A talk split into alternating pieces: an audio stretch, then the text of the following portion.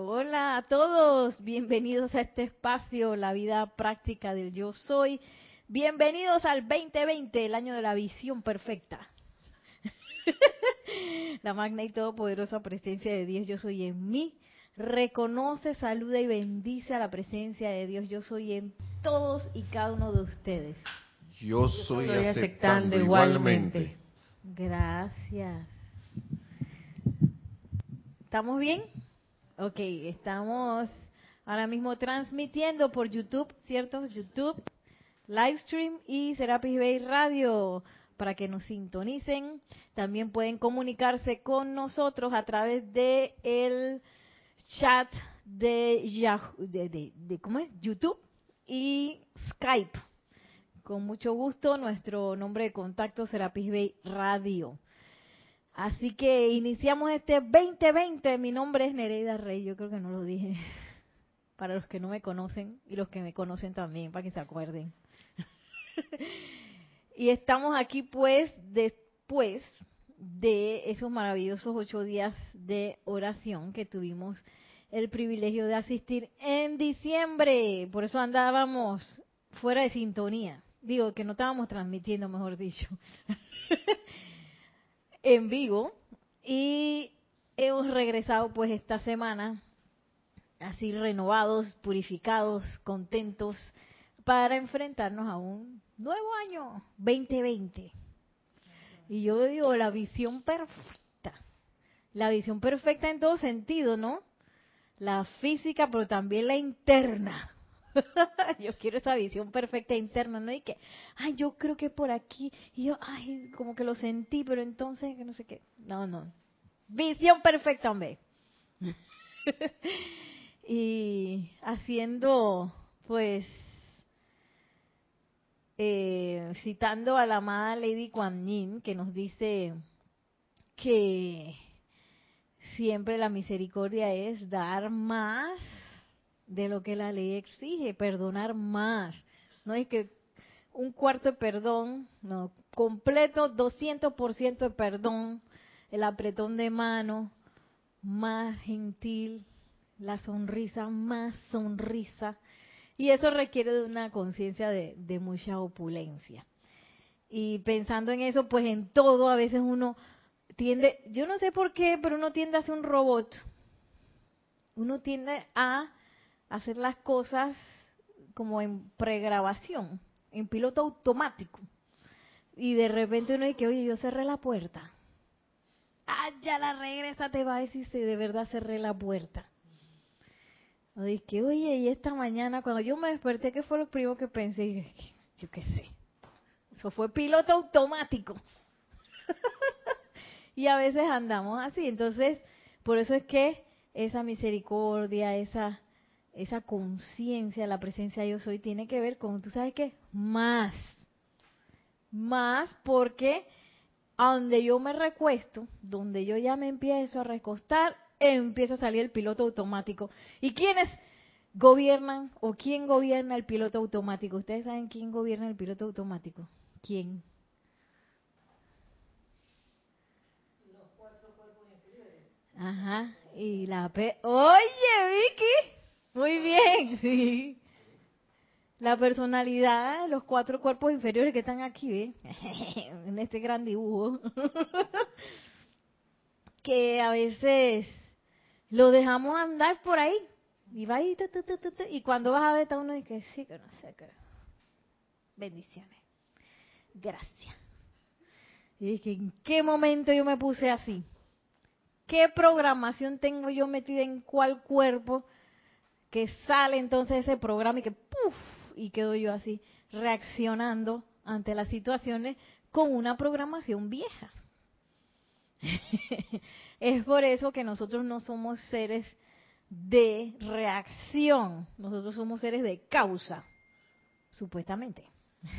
Ahora que nos hayamos creído de que somos seres de reacción es otra cosa, entonces nos pasamos reaccionando y que, ¡ay! ¡ay! Y esas reacciones a veces dominan todas las manifestaciones que uno tiene. Entonces, para darse cuenta de esas cosas, pues tenemos a nuestro amado Maestro Ascendido Saint Germain en este bello libro. Déjenme ver si es este. Ah.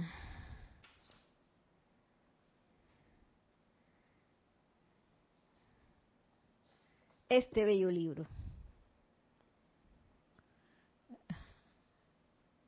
Ajá. Instrucción de un maestro ascendido. Buenísimo. A mí estos dos libros, yo los amo tanto porque es que fueron como los primeros libros que yo leí y así como que este te, agarra así paso por paso y día tras día y, las cosas que parecen más tontas y que tú estás haciendo qué hacer es mira esto y que tú te pusiste bravo pues haz esto entonces es muy didáctico sobre todo las pláticas del yo soy y miren lo que dice aquí en la página 54 el maestro ascendido Saint Germain lo cual viene muy al caso para esta época. Ay, Dios mío, perdí la página. Aquí está. Página 55. Muy al caso en esta época que mucha gente hace resoluciones, ¿verdad? Con el año pasado estaba todo el mundo y que yo el otro año voy a hacer. ¿Qué, qué ejemplos de resolución ustedes se imaginan? Que la gente hace mucho que ustedes hayan hecho. Voy a bajar de peso. Yo no sé por qué se la esa es la más famosa. Este año me voy a poner fit, voy, a bajar de peso. Voy a hacer ejercicio. Voy a hacer ejercicio. Voy a estar en el gimnasio. Por eso mucha gente en esta época se matriculan. Viene el Discovery Channel que dice que la época donde menos se compra ropa deportiva es en diciembre. Pero que en enero entonces suben las ventas. Porque todo el mundo quiere hacer ejercicio. Bienvenidos, saludos.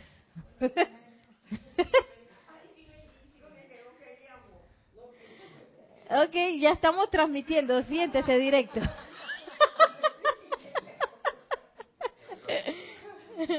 tranquila, tranquila, siéntese. 125%. Y bueno, saltamos a hablar de las resoluciones, porque mucha gente dice que el próximo año, la más famosa, voy a bajar de peso y voy a hacer ejercicio. Y la gente se mete en los gimnasios. Y como les iba diciendo, suben las ventas, dice el, el History Channel, perdón, que suben las ventas es para enero. Pero que en diciembre nadie está comprando ropa deportiva. Entonces dice, ese es el momento de comprar ropa deportiva porque las tiendas hacen baratillo pero que en enero entonces sube todo. ¿Qué otro tipo de resolución ustedes se imaginan?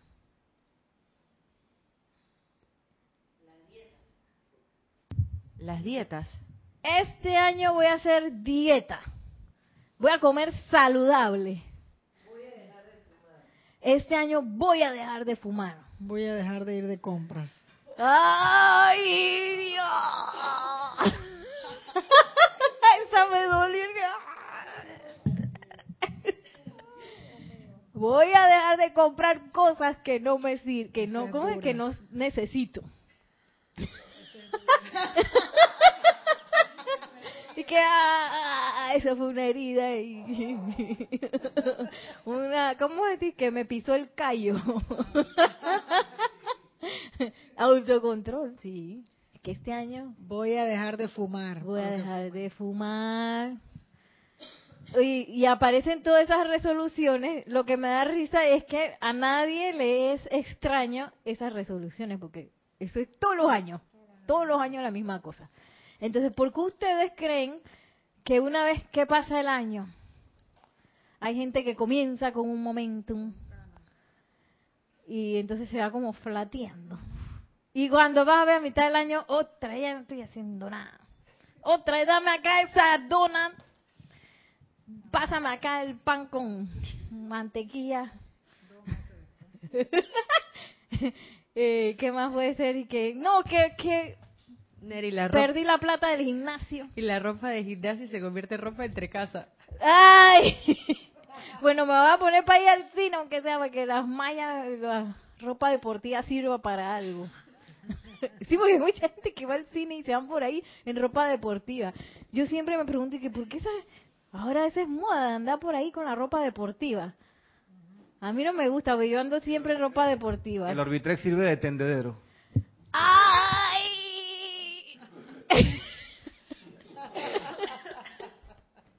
Esa me mató porque yo tengo uno.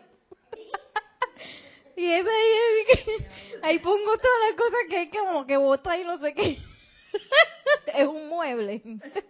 Pero este me lo, regaló, me lo regaló una tía que ella es mayor y que estaba muy duro, pero sucede que también para mí estaba como duro este Orbitrek. No sé por qué. No es Orbitrek, es otra marca, pero es que... Entonces nada más lo usé un día. Sí. Queda que compro la máquina, me meto al gimnasio y perdí la plata.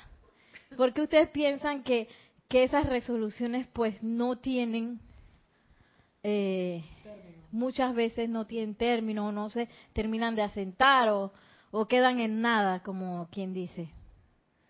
¿Cuáles serían las causas de eso? Falta de motivación. Falta de motivación, Compromiso, falta de compromiso.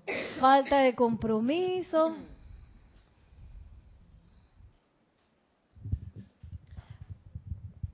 ¿Pesan más los hábitos de los cuatro cuerpos? Los hábitos de los cuatro cuerpos pesan más. Yo pensaba que que Brenda iba a decir algo.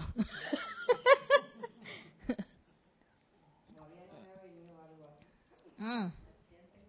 ¿Algo más se les ocurre?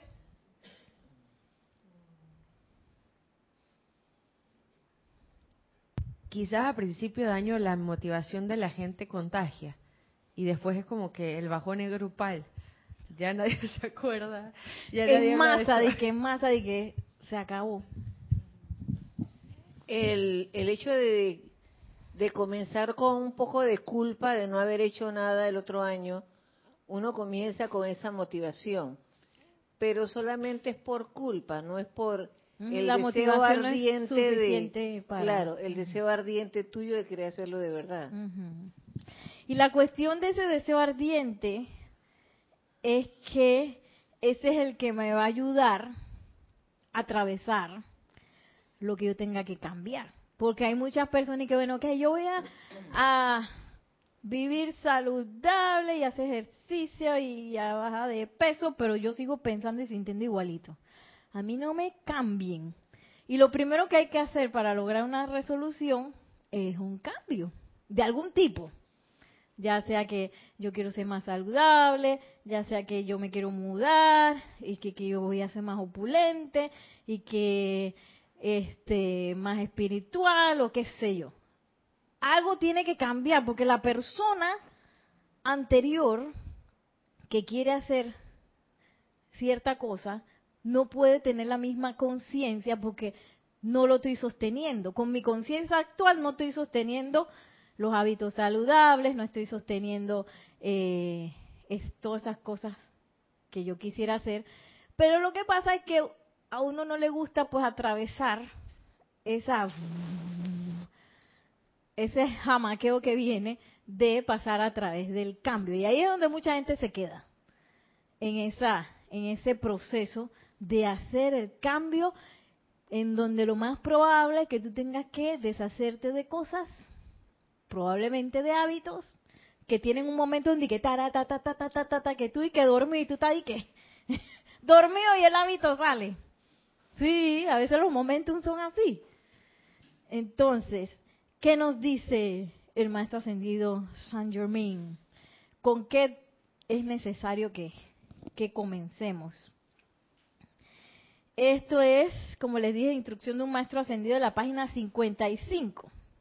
Y en realidad él está hablando de un querubín. Miren que este año tan bello que, que hemos estado, pues, eh,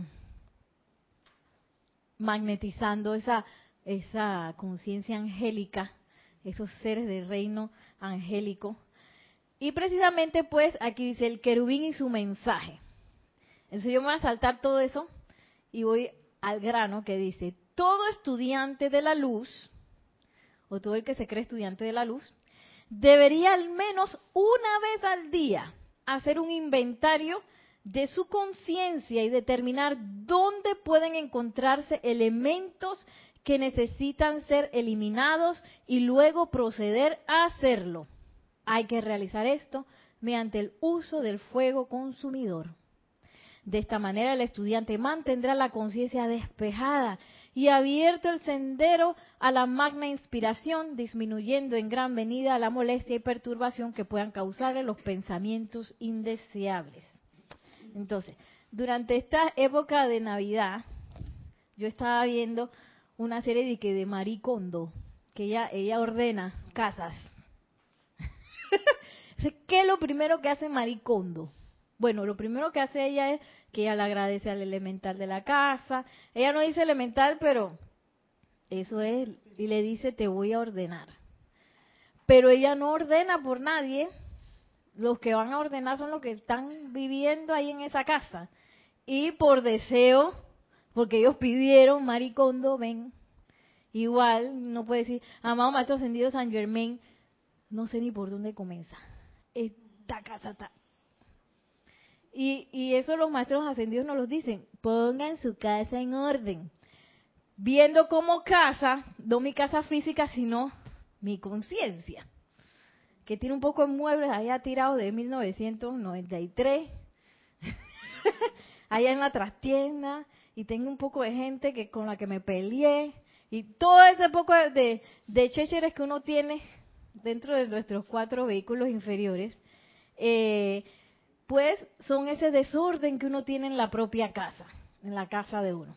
Entonces, dice el maestro, bueno, el querubín a través del maestro, eh, pongan, hagan su inventario. ¿Qué significa eso? ¿Qué es lo primero que hace Maricondo después de agradecer al elemental de la casa? Que bueno, comenzamos con, los, con la ropa. Saquen todo y pónganlo encima de la cama saquen toda la ropa. Por lo general todo el mundo tiene de que los cerros de ropa. Bueno, ahora con mucha gratitud usted se va a deshacer de lo que no necesita. Y la verdad que a mí me costó comprender eso, pero ella dice, solo guarda las prendas de ropa que te hacen sentir feliz. Y ahora yo, ayer como que me cayó la moneda porque yo, yo hice todo ese proceso en mi casa física. Pero me di cuenta que yo guardé bastantes cosas que son muy prácticas, pero que a mí no me hacen feliz. Entonces después ando destartala por ahí por la calle. Sí, porque tengo como esa cosa. sí. me acuerdo una vez que me Nelson se encontró un amigo y yo estaba bien destartalada destartalada de que estaba así como con un suéter, cualquier suéter, cualquier pantalón, el cabello, dije, y dije, la esposa del ingeniero. es que ay, qué vergüenza. Yo traté de esconderme así detrás de, porque era un almacén detrás de la, de la ropa. Y dije, ay, ya la vida. Y esa ropa realmente no me hacía feliz, lo que pasa es que era práctica y yo me la pongo cómoda y ya voy para adelante. Pero puede ser las dos cosas, algo cómodo que te haga feliz, te haga sentirte bien y todo eso, ¿no? Entonces, cuando yo voy a hacer el inventario, que ese inventario, el inventario físico es facilito, ¿sí o no? Porque uno lo está viendo. Y yo digo, esto no me lo he puesto desde 1994, así que ya es hora de, de que pase a, otra vida, a otras manos que quizás lo usan, o esto de que tiene una talla no sé qué y ya no me cabe, o me queda grande o me queda chico, y que esto tiene 10 manchas. A mí me pasó eso con una camisa, estaba rota y tenía unas manchas, pero es que esa era mi camisa favorita en un momento dado, y por alguna razón no la usé mucho, y yo la guardaba y la guardaba y la guardaba. Suelta eso, déjalo ir, tiene huecos, no te lo vas a poner. Entonces, ese inventario es fácil. Saca todo y deshazte de lo. Pero entonces cuando empezamos a ver... Sí, sí, gracias. ¿Qué libro es ese? Pues comentarios desde la cabina. Ajá. Instrucción de un maestro ascendido, el querubín y su mensaje. Ahí mismo dice el maestro en una parte que uno tiene que agarrar los viejos, observarse, autoobservarse siempre, si es que uno quiere sacar esas cosas de, uno, y eh, agarrar esos hábitos que uno antes creí, que uno cree que son a veces necesarios. Y yo los veo como de que ponerme triste cuando hay una situación o, o, de repente que el clima, de que qué calor, que hay que decirle a todo el mundo que hace que, ay, que estoy sofocado, o de repente que yo me tengo que disgustar por con los taxistas de todas maneras y mandarlos a, volar porque yo tengo que estar eh, responderle todos esos hábitos que a veces uno cree que son necesarios. Uno tiene como que, si uno en verdad quiere salir de esas cosas, tiene que ponerle un alto a eso y, de- y decir que vean que esto ya no, no, no puede venir conmigo. Y, y la cuestión que ahí hablaron algo muy importante, eh, aplicarle llama violeta a eso, pero uno también tiene que ir intencionalmente que cuando uno se está auto, observando y uno va a mandarle un, lo, lo, lo digo por mi caso de, de- de- de estar diciéndole a los que conducen mal cosas, aunque no me estén oyendo, parar ahí y decirme acá esto no va más. Esto no va más. Y que dice que es una de las rebeliones más grandes que uno puede tener, porque a veces uno no los quiere ver. Con, con todo y que lo ve, que yo soy así, yo no soy así. Yo no me porto así. O yo no estoy gordo, yo no estoy flaco. Estás loco, yo estoy bien. Y tú necesitas ejercicio, ya sea te quedes gordo o flaco como sea, o, y necesitas hacer el ejercicio de, de, parar eso en el acto, apenas va a salir, ven acá ya, alto, porque si uno lo deja correr, eso es como la droga. Ujú. Eh, el cuerpo, todos los cuerpos disfrutan con eso y se alimentan porque somos energía. Se, se alimentan de eso y ellos están que. Y a veces son cosas y reclaman que si uno no se las pone, entonces por eso es que viene la, la, la, la pelea, porque uno, un- ellos dicen, ¿y qué pasó con mi dosis de, de, de ira? Juan, ¿Por qué te paraste ahí? Y van Hay a buscar una, hay excusa hay una para película muy aparecer. buena que habla de eso, de se llama eh, ¿Qué rayos qué rayos sabemos? O uno que sabe, creo que el- no me acuerdo cómo la tradujeron, pero aquí en Serapis Bay la vimos hace tiempo y la tra- Jorge la tradujo así, ¿qué rayos sabemos? Y trata de precisamente de esa cohesión que tienen las redes neuronales, que son las que crean los hábitos en el What the bleep do we know? What the bleep do we know? Por eso es que qué rayos sabemos. Porque es como un... Tú sabes cuando alguien dice una mala palabra y le ponen un sonido encima, bueno, así.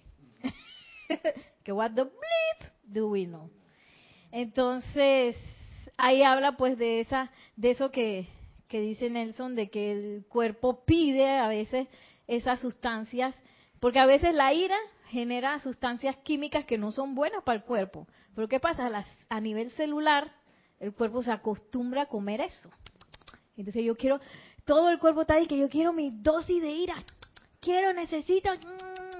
Está todo el cuerpo pidiendo. Por eso es que el cambio no es fácil eh, desde, desde la conciencia humana.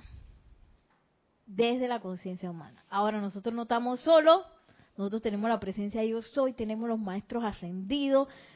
La cuestión es pasar a través de ese Armagedón que va a pasar, de esa, ese, ese momento que no va a ser eh, muy agradable, por el cual yo voy a atravesar para poder hacer un cambio. Y miren lo que dice el maestro ascendido San Germain, aquí más adelante, en búsqueda interna y rebelión sutil.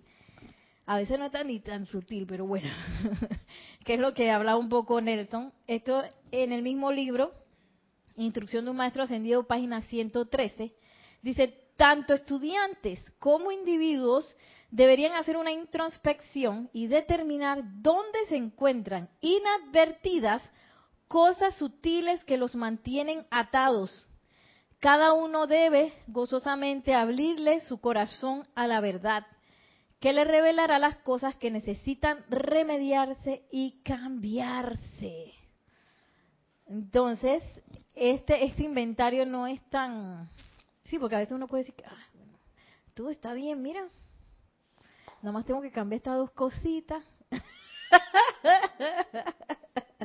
Hay cosas que son muy evidentes, que son tan evidentes que uno las ve en la pantalla de la vida. Pero hay cosas que con todo y que están en la pantalla de la vida, uno se acostumbró tanto a eso que ya uno las deja de ver y que eso es normal, es normal que yo me sienta así. Y yo lo digo porque a mí me pasó eso el año pasado, porque yo había, dice, bueno, yo diseñé mi vida de cierta manera en que todo el tiempo ocupada, ocupada, ocupada, ocupada. Ay, muchas cosas que hacer y que eso es conciencia de carestía. Ahí voy- sí, porque yo empecé a invocar y es que ¿qué me pasa? Si yo quiero salir huyendo.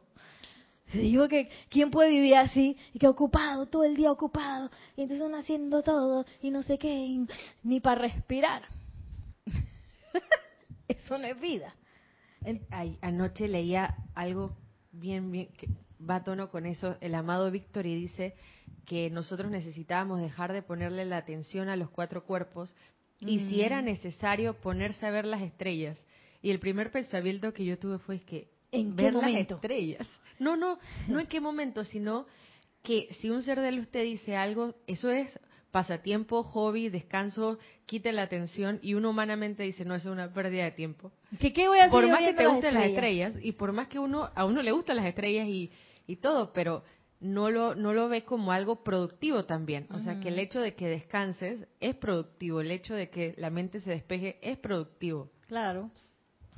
Y forma parte de ese disfrute de la vida que me va a ayudar a disfrutar el servicio y que me va a ayudar a disfrutar los procesos de purificación y que me va a ayudar a disfrutar mi propio camino espiritual. Porque si no, di que, ay, cha, ch, ch, ch", me voy a, a flagelar porque es que esto hay que darle duro, duro a esta conciencia que está bruta. No quiere cambiar. ¡Ey, relájate! Tú ibas a decir algo más, Sí, Ciel. quería preguntar por qué estar ocupado es una conciencia de carestía. Ah, sí, ahí justo iba. En mi caso, en mi caso, yo estaba sumamente ocupada porque el proyecto que yo dirigía, Nereida hacía todo. En mi caso, yo tenía la conciencia de que no había los medios y maneras para conseguir un equipo de trabajo, por ejemplo, o conseguir gente que así, que ayude en ciertas cosas. Eh, y amplificar, pues, y hacer como, como Dios manda, un, un equipo de trabajo que pueda eh, hacer más eficientes las cosas y no solo una persona.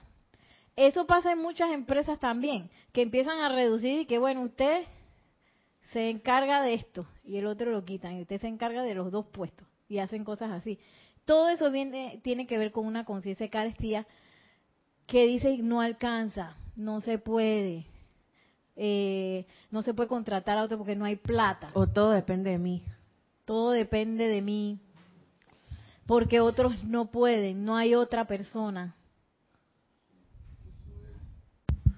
Eso es como la conciencia de supervivencia, ¿no? Porque cuando uno está en la, en la selva, que uno está, yo, yo tengo que ver qué consigo para comer. Y ando por ahí nada más viendo, y, y también tengo que estar cuidando, estar, cuidándome porque si no viene el oso o el tigre, el puma me puede salir, pero al mismo tiempo necesito que comer y tengo que estar allí así, no descanso, ¿no? No descanso, no descanso, no descanso, no descanso. Y, y esa- ese es el tipo de ocupación, porque uno puede estar sanamente ocupado en algo. Uno puede estar sanamente ocupado en algo, pero uno controla esa ocupación y dice, bueno, hasta aquí yo llegué por este periodo de tiempo. Si paro no va a pasar nada, si no se va a acabar el mundo, no no va a venir que la hecatombe nuclear, ni, ni, ni me voy a quedar con hambre, ni nada, sino que yo controlo eso. Pero yo siento como que lo otro es andar así, por ejemplo, yo- en la empresa, y uno cae en, la- en- en- en gran parte de empresas que vienen que, bueno, como la cosa no anda bien, ya se fueron tres y tú vas a hacer el trabajo de dos más y el otro va a hacer, tú vas a hacer trabajo doble porque tú de dos más y el otro de uno, y tú el tuyo y otro más porque no hay más. Entonces todo queda, todo el mundo queda enredado en eso. Entonces tú ves que la gente entonces entra temprano y sale más tarde. Y si no termina y no te puedes ir porque ese informe te- tengo que tenerlo listo porque porque para mañana si no no va si no, es todo eso es como conciencia de, de y eso no te deja vivir. Estás sobreviviendo, no Entonces no no, no, tienes no. tiempo de ver las estrellas. porque es que, y entonces, ¿quién Y se va a encargar de la cosa si yo estoy viendo estrellas por ahí? Y eso se graba tanto que uno empieza a pensar que esas cosas no son importantes, que, que no, no, no sirven. Y, se va para la casa a dormir. Uno empieza a pensar que esa realidad que uno está proyectando es lo normal o, o- o lo que debería ser. Y no, eso es lo que tú creaste, Nereida. Ah, sí, y- y, y uno no puede echarle la culpa a otro de eso, porque uno se Ajá. metió en eso. Uno se metió ahí de cuerpo entero, de que yo misma, porque pensé y sentí que esto tenía que ser así, y así es. Ese es los famosos workaholic. Workaholic. Workaholic. Y, y que yo lo decía con mucho orgullo. Para mí eso era como que, wow, estoy siendo la persona más responsable. Y en realidad era que me estaba... y después estás rabiosa por ahí, y eso no y sirve cero para nada. productiva. Y Ah. encima cansada y con muy baja producción. Entonces uno debe, debería, pues, aspirar a esas cosas que nos invita el maestro ascendido San Germain. que dice el maestro ascendido San Germain? Oye, prepárense porque en algún momento a ustedes se les puede llamar para algún servicio, uno nunca sabe. Entonces usted está financieramente preparado y que, no sé. si a ti te dice, oye, el maestro te dice, oye, mañana necesito que vayas al Tíbet a resolver un asunto allá. Tú dices, ¿con qué plata voy a ir yo al Tíbet? Y hay que pedirle permiso al jefe. No me van a dar permiso en el trabajo. sí, entonces uno a veces crea una realidad de la cual uno mismo se convierte como preso. Entonces la idea es que uno aspire a esa realidad donde uno sea libre. Por eso es que esa liberación de la cual este año vamos a estar pues sumergiéndonos con los ceremoniales de transmisión de la llama, esa liberación tiene que ver con eso, con la liberación de todos esos dones que están latentes ahí, pero que uno dice, no, imposible, ya, al Tíbet, mañana. ¿Ah? ¿Y qué voy a decir yo allá si esa gente, yo ni hablo ese idioma? Entonces uno se, uno solito, el maestro no, el maestro nada más te invitó, y uno mismo dice que no se puede, que no sé qué, que, que, que. Yo una vez hice eso con un maestro físico, me acuerdo, Jorge. Le dije que, ay, Nereida, que vamos a ir para el Titicaca, no sé qué. ¿Tú quieres ir? Yo dije, no tengo plata, no tengo tiempo. Y no fui. Sí, porque yo me... Pa, pa. La segunda vez dije, oye, que va a haber un, un safari a Francia, no sé qué. ¿Tú quieres ir? Yo dije, sí, voy. Yo no tenía plata, no tenía tiempo, todo estaba todo enredado, todo, todo, todo. Pero yo dije, voy. Y entonces ahí sí fue que la decretadera, y que ta, porque había que cambiar de conciencia. Yo no podía ir con esa conciencia y esperar hasta el último momento y que, ay Jorge, no tengo plata. O estar allá de que voy a ver cómo hago para sobrevivir allá. ¿Cómo hago para comer? Voy a pedirle a Mario para ver si me invita a comer. no. Oye. Y bueno, la cosa fue que fuimos y vinimos. Bien pretty. Espectacular ese safari. Me estaba acordando hace poco de eso. Que eso fue tan, yo no sé, eso fue como una cosa que se sintieron como que eran dos años, pero pasó rápido y nada, más fueron dos semanas. Y cuando yo regresé aquí, yo estaba de que pum, pum, pum. La gente que, hola Nereida, y yo ay, verdad, me llamo Nereida. Una cosa, yo no sé, qué cosa más extraña. Fue como una aceleración y que. Y después yo le pregunté a Kira, Kira, que yo también estaba por las calles, también me sentía en las calles, que esto qué es? Yo como que no soy de aquí. Una cosa muy intensa fue eso.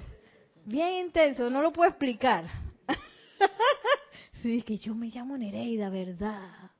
Me acuerdo de Gandalf, a Gandalf también, en El Señor de los Anillos, cuando él se convirtió en Gan- Gandalf the White, el blanco, porque él siempre fue el gris. A él le dicen, dice que, ah, tú eres Gandalf. Él dice, ah, sí, a mí me llamaban así. Así yo me sentí. Pero bueno, eh, ¿qué nos dice el maestro ascendido San Germain? Todo estudiante debería hacer una introspección y determinar dónde se encuentran inadvertidas cosas sutiles que los mantienen atados. ¿Dónde está? Amada presencia de Dios, yo soy, ¿dónde está eso? Quiero verlo. Cada uno debe gozosamente, aquí nada, para de sufrir. Yo y yo agarré eso como un lema, porque antes era como un sufrimiento, todo era un sufrimiento. Iba yo, me acuerdo cuando fui a Inglaterra que es que había que llevar abrigo, y había que llevar sombrero, y había que llevar tres mudas de ropa y la maleta. Y yo, hasta que dije, oye, voy a hacer como el señor ese que dice, pare de sufrir, agarre su abrigo con gozo.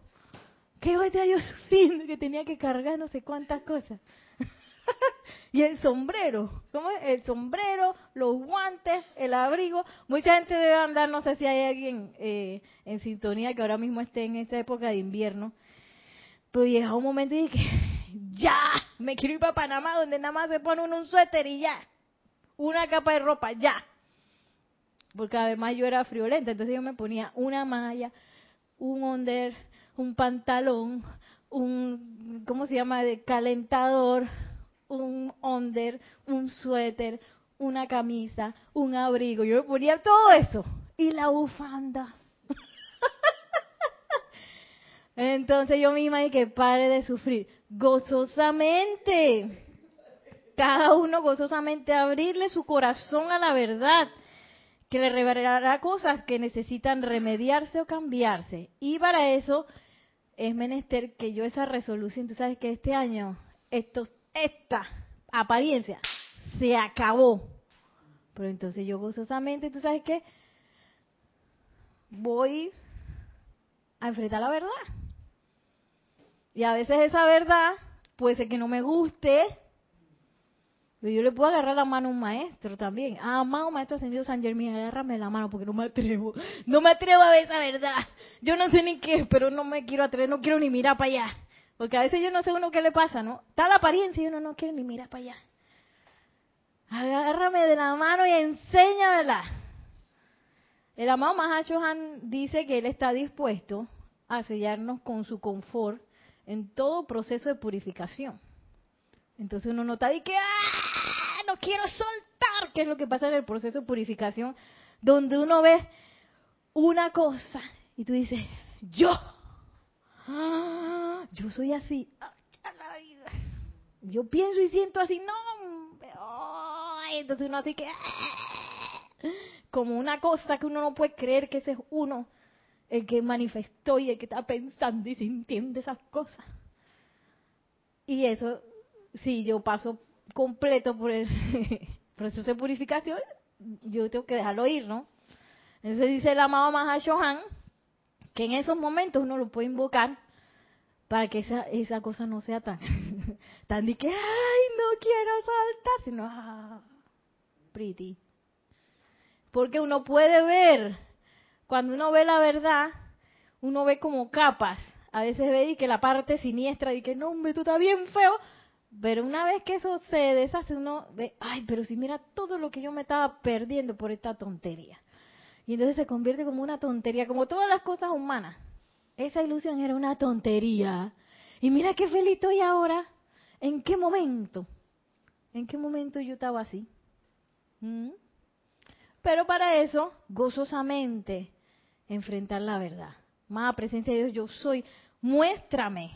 ¿Qué es lo que está pasando aquí?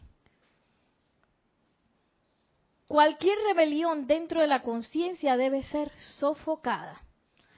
Como la gran ofensa contra Dios, la magna presencia de Dios soy, de manera que no haya nada que interfiera con los penetrantes rayos de esta gran luz.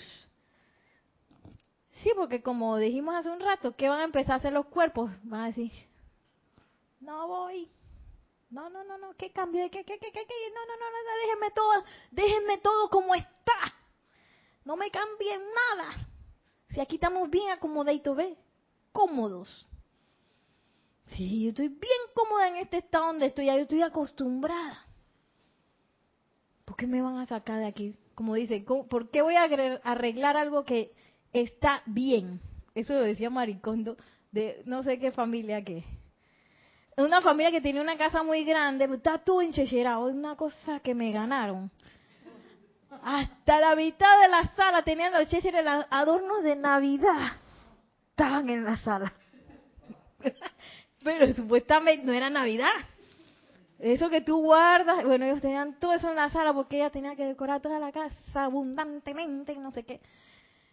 Pero ese, el esposo decía, pues si tú estás bien, ¿para qué hay que arreglar algo aquí? Y la, y la señora que no, ya yo no puedo vivir más así. Aquí hay que hacer algo para ordenar esto. Es como las dos, las dos vocecitas que uno tiene. Y que si yo todavía puedo andar por ahí, ¿para qué me voy a arreglar esta cosa física? Que pero si yo todavía ando por ahí por la calle, ¿por qué yo, yo, yo, ¿cómo es? Viene la quincena y ya estoy pagando el último centavo. Soy exactita. ¿Y yo para qué voy a cambiar eso? Si yo estoy bien. Y entonces que, oye, y el maestro que, oye, pero tú estás listo financieramente.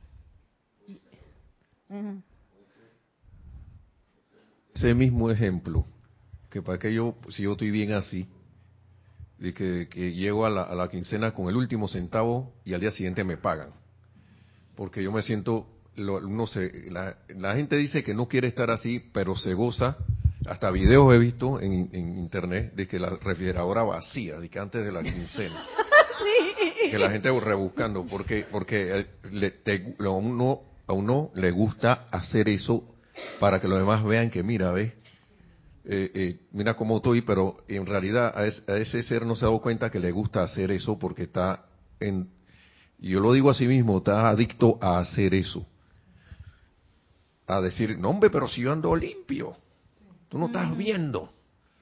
Eso es como un, re- hay como un regocijo allí mor- morboso Gozo. en eso. Morboso, ¿ah? Sí, porque es morboso. porque, porque ya uno creó todas conexiones mentales, emocionales, etéricas y físicas para que la personalidad se goce eso. Pero dice que no me gusta estar así. Pero me gusta estar diciendo la a la gente de que "Chu, y ya a los dos días ya estoy limpio Ujú. y con una satisfacción, póngase a ver para que vea. Sí. Y eso es lo que uno debe autoobservarse en uno mismo y que vea acá, yo, yo realmente quiero estar así. Y eso pasa también con las enfermedades. Hay gente que habla de sus enfermedades como si fueran lo máximo. Y mira, soy el peor, el que más me duele soy yo. Como si eso fuera un campeonato, a ver quién le duele más algo. A mí me duele más que a ti. A mí me duele más, eso no es nada. Ay, que a ti te duele, eso no es nada. Si yo a mí se me está cayendo el brazo. Sí. Ay, señora Brenda. Sí, que no, hombre, el mío es más grave. A mí, mira, el diente ya se me cayó. Tú que te duele el diente, bueno, el mío se cayó.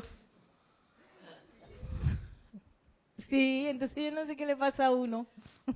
Y así mismo dice el maestro Ascendido San Germán, ¿están ustedes preparados emocionalmente? Y, ok, pues si yo estoy bien, nada más que yo agarro una rabia una vez por semana. Que bueno, y esa rabia es de control. ¿Está usted preparado mentalmente? Que bueno, yo después de, este, yo sigo, digo yo tengo buenos pensamientos y yo ando por ahí bien.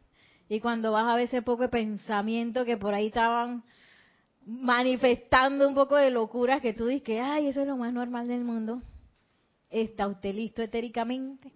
Que no, hombre, si yo estoy bien.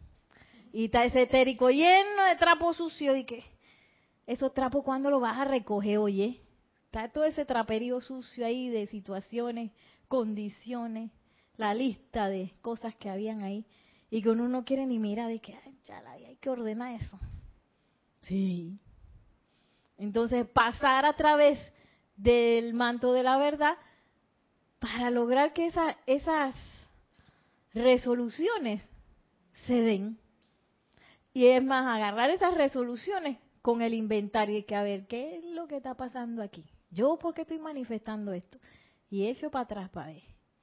Porque todos esos núcleos, todas las manifestaciones tienen que ver con un núcleo. Un núcleo que tiene energía, que usa la energía de la presencia para manifestar una cosa. Entonces, ese núcleo no se forma solito.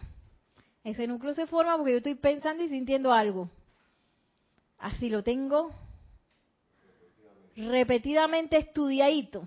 Y está tan estudiadito que él va automático.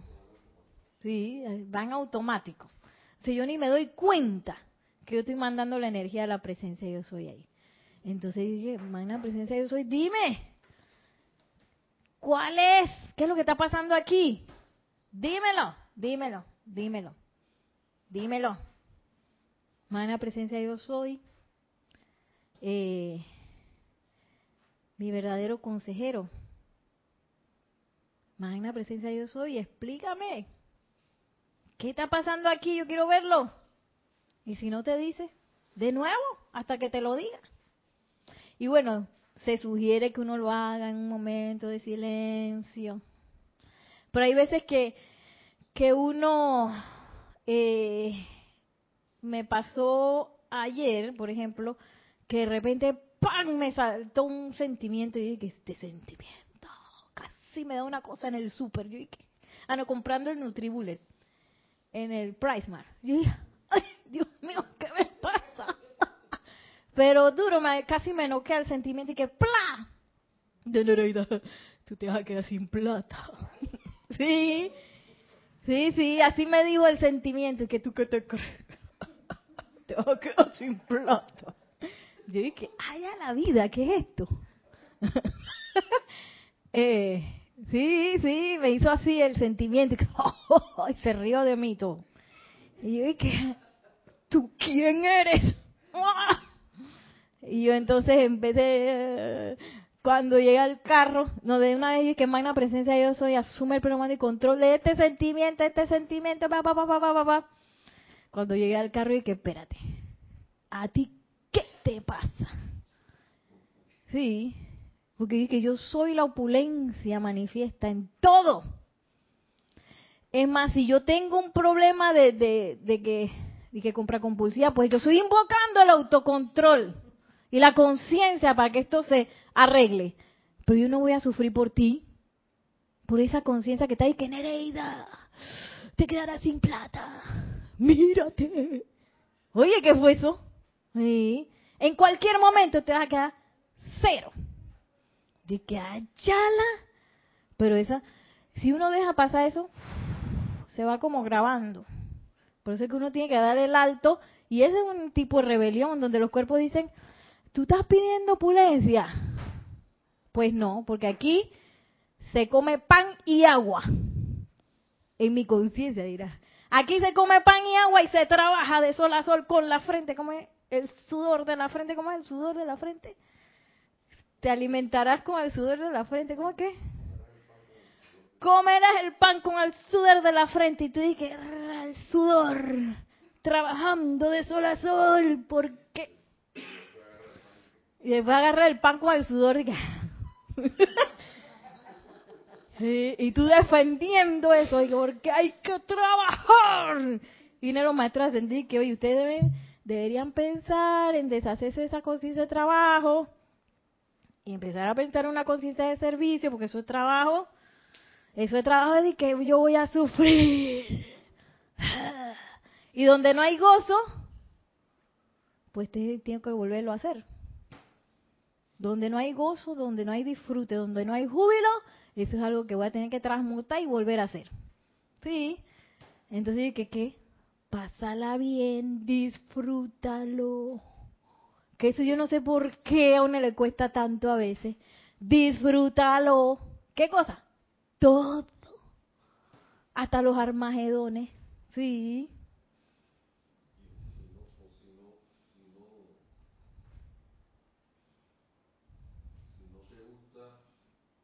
si uno no le gusta lo que uno está haciendo, puede tener como dos opciones. Una, convertir en algo, en algo que sí le gusta o cambiar de ocupación.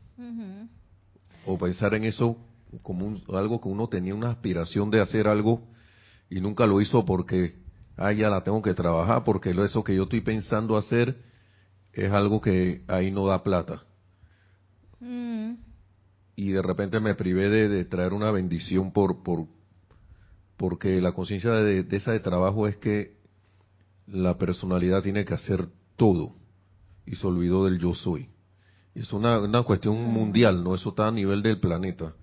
Ahora eso no significa que ahora me voy a tirar de vago por ahí a hacer cosas, sino que es una, algo para una introspección, pienso yo. uno puede Siempre, sí, invocando a la presencia yo soy. Siempre invocando a la presencia yo soy por su guía y si yo siento que la presencia Dios soy, que esta presencia de Dios no me, no me habla, pues sigo haciendo silencio, le agarro la mano al maestro, maestro ascendido San Germán, esto no me está funcionando, tú dijiste que esto funcionaba, ayúdame.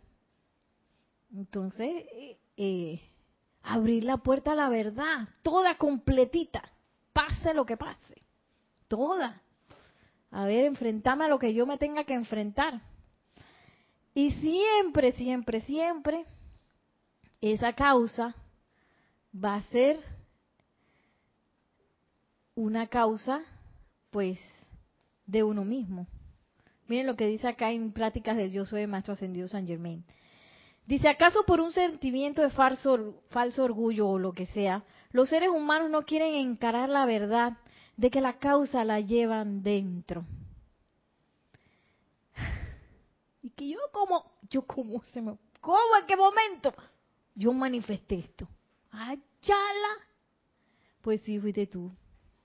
Y no hay nada vergonzoso en eso. Porque todos estamos, ese es como el pecador, ¿cómo es?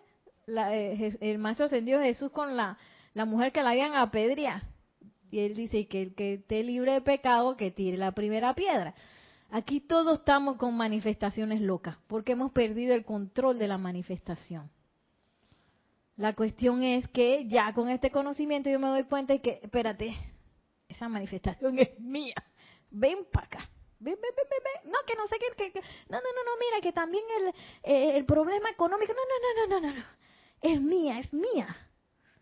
No, que es que el mundo está cambiando. Es mía.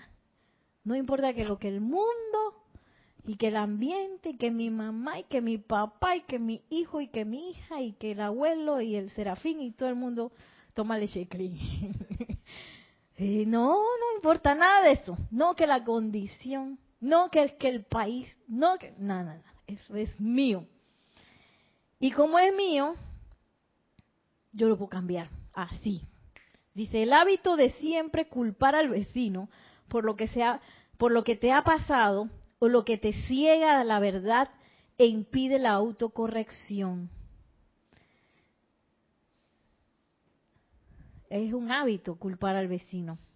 Y el problema de, yo poner la causa en otro lado es que me quita el poder de corregirla. Porque yo sigo diciendo que no, hombre, que es que es la, el lugar donde yo trabajo y ahí me dicen que no hay plata. Entonces por eso yo tengo que hacer el trabajo de tres personas. Son ellos, mira, ellos son ellos que me están diciendo eso a mí. Y es uno, es uno. Tú diseñaste eso, Nereida. Tú fuiste. Dice, un magnífico de, ejemplo de esto es la bella forma de un bebé. Hasta que el niño crece lo suficiente para comenzar a registrar la discordia a su alrededor, su cuerpo es bello y expresa la perfección. Esta perfección de forma podría mantenerse siempre si la conciencia del niño no entrara en la discordia del mundo exterior. Es una cosa de doble vía hemos estado tanto tiempo manifestando cosas discordantes que el mundo, la realidad se convirtió en algo no perfecto. ¿Quién dice que tú puedes hacer lo que tú quieres? ¿Quién dice que tú puedes ser, feliz siempre? Hay momentos de felicidad.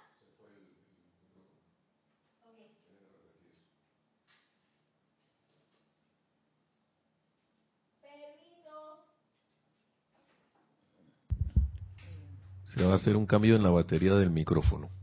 De, de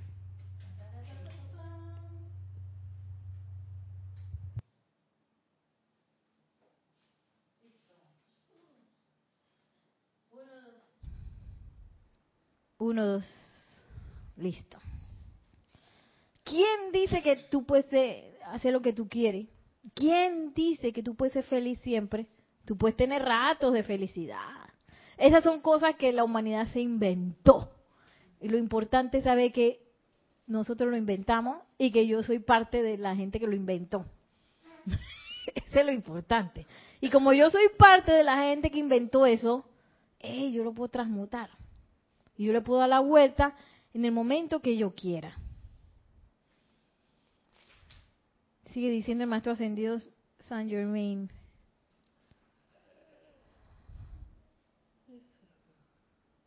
Dice, tal cual he tratado de impresionar en sus mentes de tiempo en tiempo, esta no es cuestión de personalidades, pero sí significa entrar a la verdad y vivirla. Una de las formas más sutiles de rebelión en la conciencia externa se encuentra en nuestros pequeños hábitos personales que se han formado a lo largo de las centurias. Así como ustedes arrancan la maleza de su jardín Así deberían arrancar de la conciencia externa estos hábitos. Sáquenlos de raíz, de manera que no les quede nada a través de lo cual volver a crecer. Que no le quede esos hábitos nada, ni un ápice de atención para que vuelvan a, a resurgir. Y él dice pequeños hábitos, y que cada vez que la, cuenta del banco va bajando, ya Nereida siente que en cualquier momento voy a quedar sin plata. ¡Ey! ¡Páralo! Ese es un hábito, de que cada vez que, que me acuesto en la noche me pongo brava porque eh, Nelson no apaga la luz. No, él no hace eso, pero es un ejemplo. No, él no hace eso. Pero es un ejemplo. Oye, páralo, ¿qué te haces tú poniéndote enojado antes de dormir? Y eres tú la que está enojada. Que no, que cada vez que se acaban las vacaciones y viene el lunes para entrar al trabajo, ay Dios mío, ese es un... Me quiere dar algo, no quiero ni pensar que tengo que ir a trabajar. Eso es un hábito también. Eso, eso es lo que dicen, hay unos memes así, que, que domingo, que el domingo tú estás feliz y el lunes tú y que no. Eso es un hábito planetario a veces. Que no, que, que cuando llueve eh, a mí me da alergia. Eso es un hábito también. Sí. No, que es que eh, yo siempre he vivido aquí y de aquí no voy a salir. Eso es un hábito donde tú vives. Todo lo que tú manifiestas, todo lo que uno manifiesta es un hábito que se conformó ahí. Lo bueno es que uno tiene la, la, el privilegio, pues, de enfrentar esos hábitos. Y miren aquí como el maestro ascendido San Germán, él es tan práctico. Aquí hay un ejercicio que está buenísimo. Ahora, cuando la cosa salga, hay que echarle fuego. No te quedes con esa ahí revolcándote que ah, me revolqué y otra vez. Apenas te des cuenta que eso forma parte de esto, fuego. Ah, dice, la ley es una con Dios, avanza y camina con ella. Tendrás un tremendo sentimiento de liberación en tu interior si haces lo siguiente. Aparta como 10 minutos cada día, siéntale dile a tu, siéntate y dile a tu presencia, magna presencia yo soy, algo como esto. Magna presencia yo soy, escucha, saca de mí toda crítica, culpa condenatoria, resistencia, juicio, rebelión, celos, autolástima, orgullo, egoísmo, duda y miedo, sácalos de mí y aniquílalos y en su lugar coloca el autocontrol y dominio del Maestro Ascendido Saint Germain. Y miren lo que dice, sé tan leal como puedas en la sanación de la angustia de tu cuerpo físico, pero recuerda pasarte la mayor parte del tiempo sanando las heridas del odio. 185 instrucción de un maestro ascendido. Entonces, por eso fue que hice este dibujito. Miren el tamaño del cuerpo físico. Miren el tamaño del cuerpo emocional. El físico es el más chiquito. La cosa es que al físico todo el mundo le da palo. Todo el mundo lo golpea, lo golpea el etérico, lo golpea el mental, el emocional, lo que así como una licuadora, dice el maestro ascendido Jesús. Que a veces nuestra, Claro, porque tú estás en esa licuadora ahí de sentimientos y el cuerpo físico que ya no aguanta más, pues sale un grano por aquí y un dolor por allá y tú no sabes ni qué. Porque están los otros cuerpos dándole palo al físico. Entonces, ¿qué es lo que dice el maestro ascendido San Germán? Ok, pásense tiempo en sanar, si quieren, sanar las heridas del cuerpo físico, pero las más importantes son las heridas del odio. Esas heridas del odio están en los otros tres, en recuerdos, cosas que no perdoné, en, en procesos mentales, en emociones.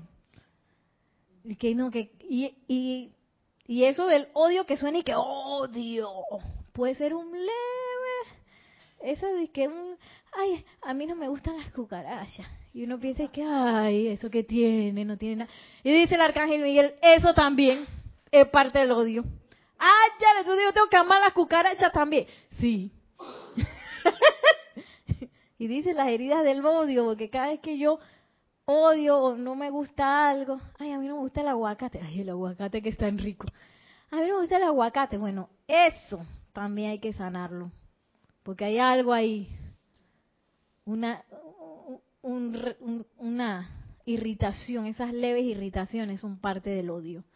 Porque esas leves irritaciones se van agrandando y van agarrando cuerpo. Y cuando vas a ver, no odio el aguacate, sino que odio todos los vegetales del mundo, por decir algo.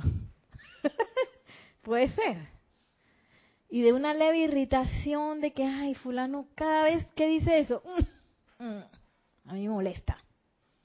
¿Por qué que decir eso? Mm, de repente esa cosa, como yo la dejé pasar, se metió en el etérico. Y como probablemente sigue hablando con esa persona, vuelve y sigue y empieza el momentum. Y empiezo yo, Ay, pero eso no pasa nada, una leve irritación. Y cuando vas a sale el tigre y que, ¡Oh! Porque tú siempre me dices eso, ¡bah! Sí. Entonces, y eso también es un hábito. Porque cuando esa persona me dice eso, yo reacciono de tal manera. Sí, o yo me siento así de tal o cual manera cada vez que sucede esta situación. Y para eso nos sirve el inventario. A ver, ese inventario de la mano de la presencia yo soy. Muéstrame, muéstrame qué es lo que yo tengo que cambiar aquí. Y bueno, vamos a cerrar la clase con una visualización que la voy a sacar del libro El Ceremonial, volumen 2, que se llama Dejar caer dentro del fuego violeta. Está en la página 207. Y cerramos suavemente nuestros ojos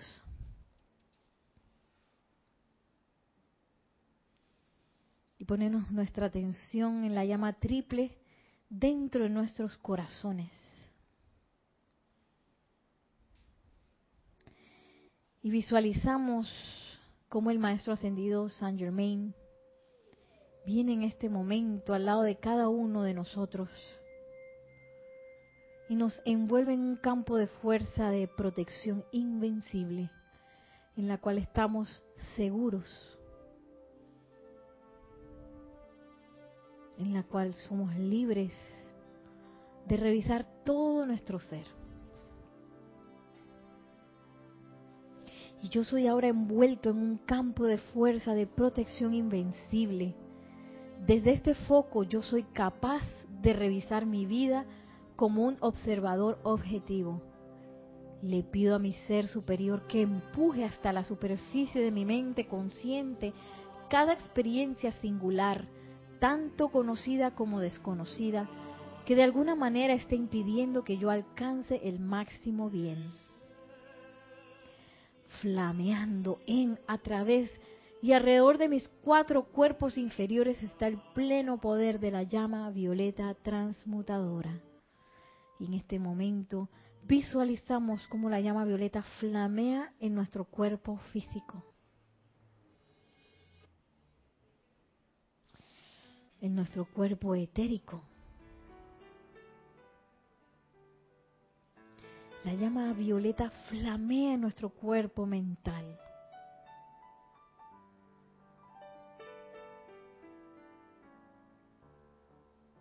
Y con su poder transmutador flamea también en nuestro cuerpo emocional.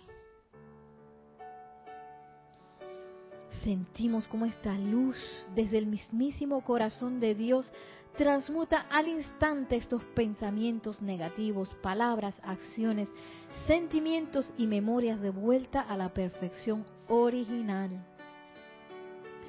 Yo soy en perfecta paz. Yo soy en perfecta paz. Yo soy en perfecta paz.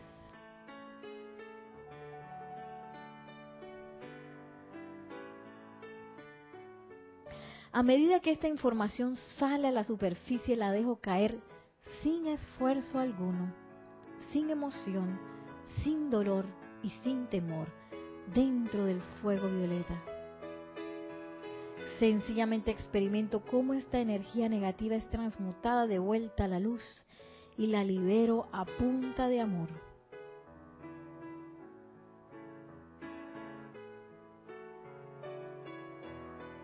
Que así sea, amado yo soy.